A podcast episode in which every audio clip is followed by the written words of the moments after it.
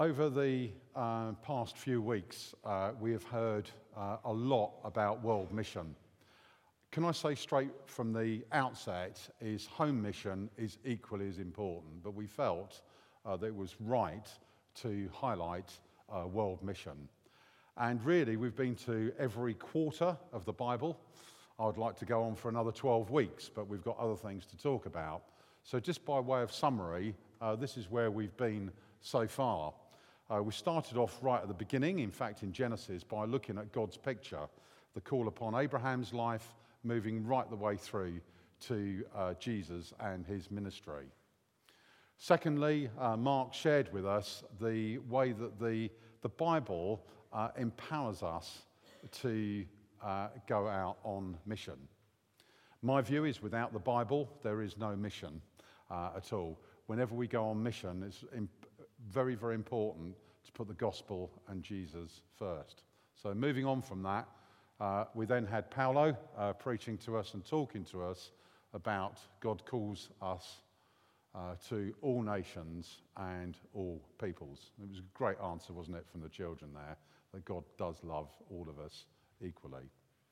So then we looked at uh, God's journeys. Uh, Emma preached on this uh, God's journey across cultures across all different cultures. And what is quite nice here is because of the makeup and the diversity of this church, we've had the opportunity to do a lot of mission uh, all over the planet. So, moving on from there, uh, is we had David's very, very powerful word uh, last week looking at God's mission uh, through the centuries. And I think the important thing that uh, I got from that, and just to remind you, of this is that we need to stand up and be counted in terms of mission. There is, friends, no one else. It's just us. We have churched people to really bring on uh, God's kingdom. There's no one else. And this is what the series is about is mission I'm possible. So that is not impossible, it's possible. And what I'm going to talk to you today about is something very, very important is that God cares for everyone now. Not later, not in the past, but right now. Right now. So, this is the passage that Kate read. And I don't know about you, but when I read the Bible, sometimes it's a, a, bit like an examination. I can open the Bible, I can read through it, and I can understand it very clearly. And if there was an examination question, I could write an answer on it. Whether I got that right or wrong, I don't know. Other times, I look at the Bible and I find it quite muddled, and I have to pray, have to reflect on it, look at different commentaries in order to understand what's going on. So you can see the context here is that no one could heal her at all. Uh, this lady had tried everything, and uh, I'm not going to, I'm going to, not really going to go into it, but there was all sorts of remedies, pretty nasty remedies, and if you read this passage away from here in order to heal her, but nothing would work. Nothing would work at all. But uh, she was able to uh, go and find Jesus and touch his cloak. And I've got a, a picture of what I think the cloak would, it was called a tallit, what that would have looked like uh, at the time. And then, and I'm going to talk about this in, a, in more detail, someone said, uh, Jesus said, Someone's touched me. The power has gone out from me. Well, Jesus knew exactly who touched him, didn't he? He didn't have to say that. And there was a particularly good reason, I would suggest, why he did that. And again, you see that, that she was instantly healed. Not later, not in the future, but now. She was healed immediately. And then finally said to her, Daughter, your faith has healed, healed you. Go in peace. So, what I've got is a clip to show you, um, and that is, that represents where the Bible can be quite muddied, or uh, communication can be quite uh, muddled. You know, even with husband and wife, you can have a conversation, you're trying to get a point across, and it's not understood. So tell me whether you understand what's going on here.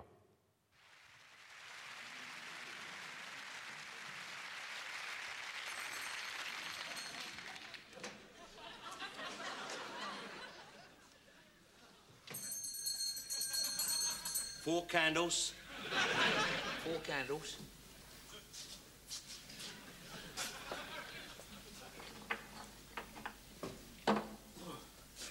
Here you are.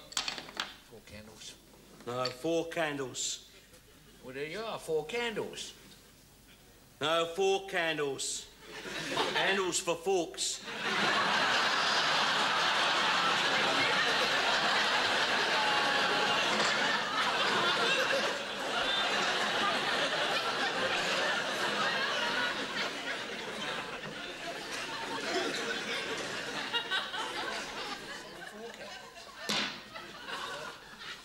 Uh, got any plugs? Plugs? Yeah. Plug, what kind of plugs? A rubber one, bathroom.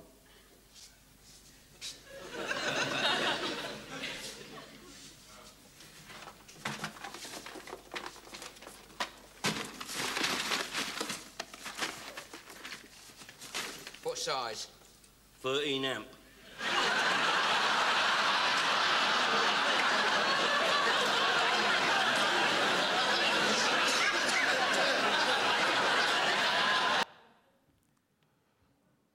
Think that um, uh, this particular passage, I think, is quite clear.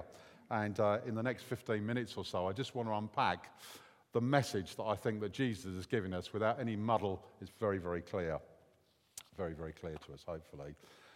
So, what I've got is the beauty of Luke. We know that Luke was a doctor, and, uh, you know, he was a doctor.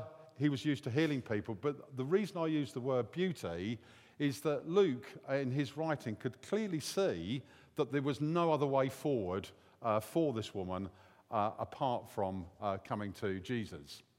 There's three points that I want to make. The first one is probably the most important, is social marginals. I'm going to talk about how this woman would have been treated. Just imagine how she was treated. She would have been castigated by a community religiously, financially, and everything else that goes with that. So, what can we do about that? Secondly, nurturing faith goes a long, long way. All of, the, all of us here do that. We could certainly do a lot more. This poor woman was at the end of her tether. Her faith told her that all she needed to do, her faith was this strong that just touched the garment and she would be healed. She had no one else to turn to at all. And we do need to rise up and help uh, nurture faith, and that starts and finishes with us. And that is a big challenge for me. That's a big challenge. And some of you will recall this, your school reports. Yeah, do you remember all of that? What would happen if God did a school report on us about our ability to bring people to faith? Well, I remember some of the comments on my school report, and uh, it wasn't as um, uh, perfect as could try harder. But again, to bring some reality to this, this is the conversation that my wife Kate and I had yesterday. What is it that we're doing to give the message of Jesus Christ to friends, to relatives, to people at work? Where is that message? And if, if we're not doing it, why is it? You know, why aren't we doing that? And then finally, here, God really does care for all people now at this time. So let's just have a look at this and just uh, look at this particular verse. And a woman was there who had been subject to bleeding for 12 years. Just imagine that. And we've got a doctor in the house here. Just imagine the frustration about not being able to cure that person. But I think most importantly, she was starved of faith, what I call lifeblood. And as an analogy in his book, um, Heavenly Man, which I would urge you to read by uh, a Chinese missionary, a guy called Brother Young, uh, Brother Jung. He had for, I think, about 12 years, just one page of the Bible, one page. And eventually, when he got the, the whole thing, it was fantastic. But his faith was just good enough uh, for um, that piece of paper, just one page of the Bible. But we're lucky we've got the whole lot, haven't we? But I think probably one of the most profound things I've seen in the last six weeks is looking at that map that we had printed off, is showing what spiritual starvation there is across the planet, particularly in India, but there is still spiritual starvation here. So let's look at this poor lady. She was starved of uh, lifeblood, she had really low self esteem, she was physically, financially, and religiously outcast. Uh, and if that's not enough, she then had to crawl uh, to Jesus. She had to crawl to Jesus. Isn't it often the way, and this is uh, an indicator for us, isn't it often the way when we see people in this state starved to that point at the lowest ebb, that is an opportunity for us to talk to those people and bring them into the kingdom of God.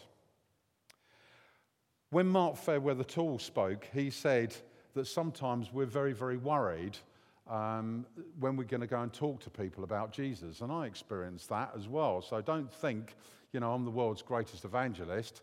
I always pray. But don't forget that God is in charge.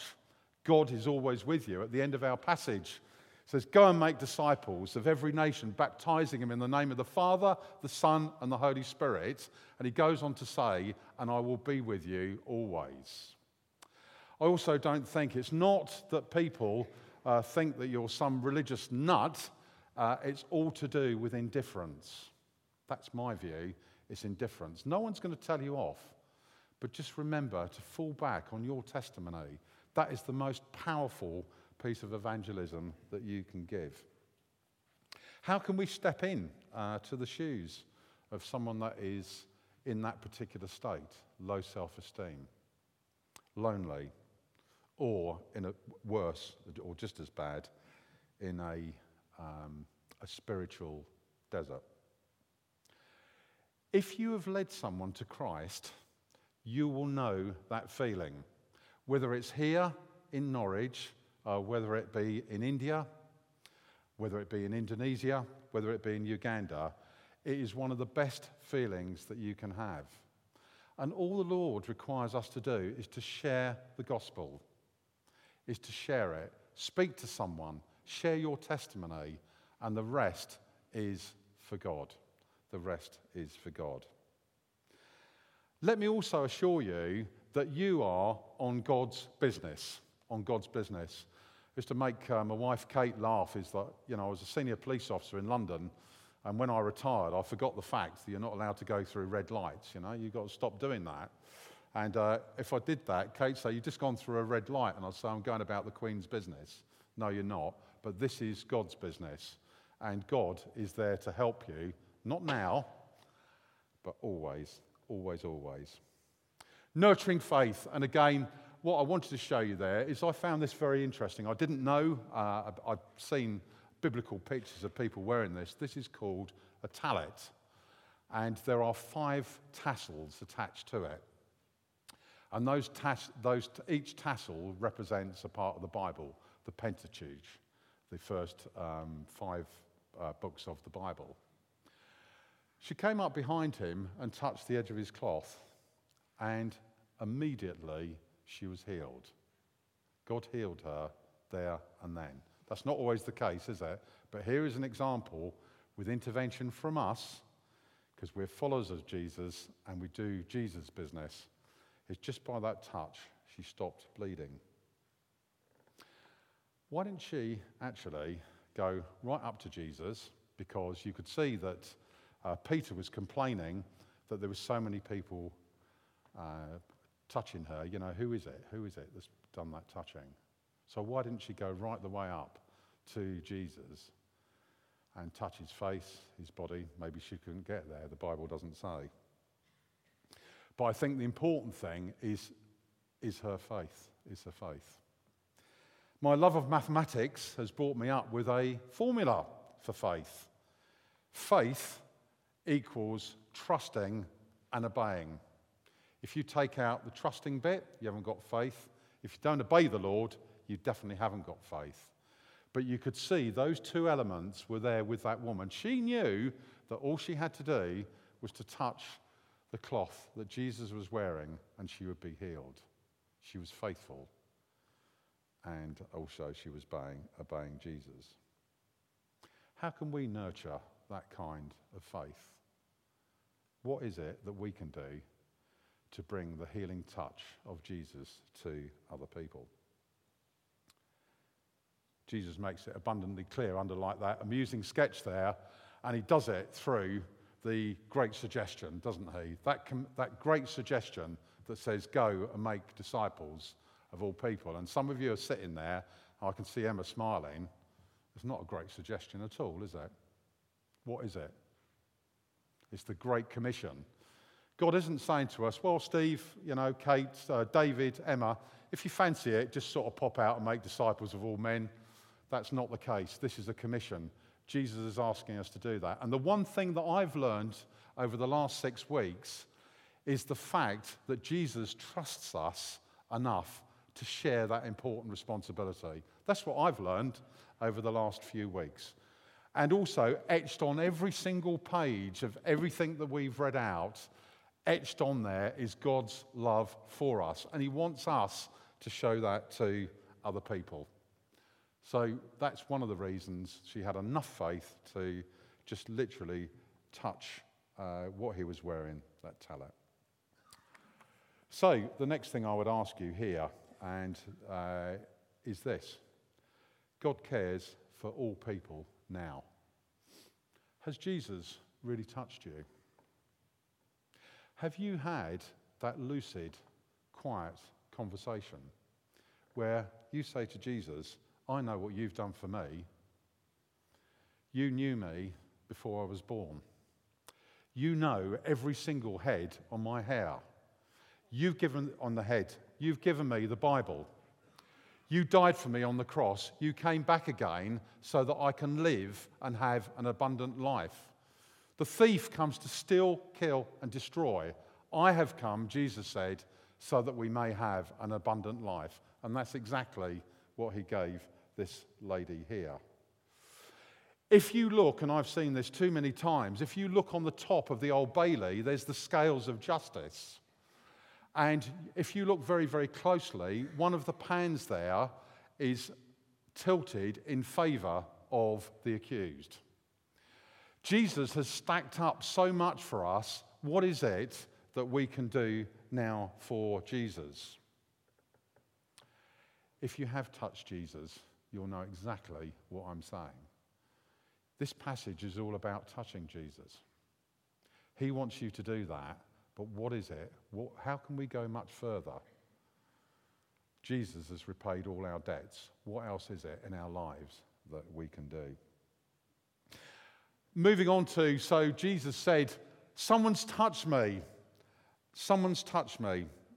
I know uh, that power has gone out from me.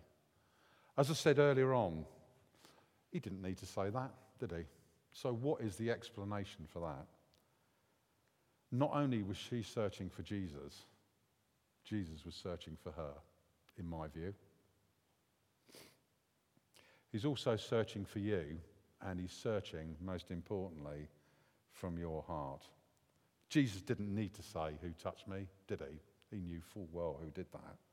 But he wanted to highlight, I believe, the fact that that woman was so faithful, and that is an example for everyone. It was an example to the disciples, and it was an example to everyone that was present, showing that God cares for us now.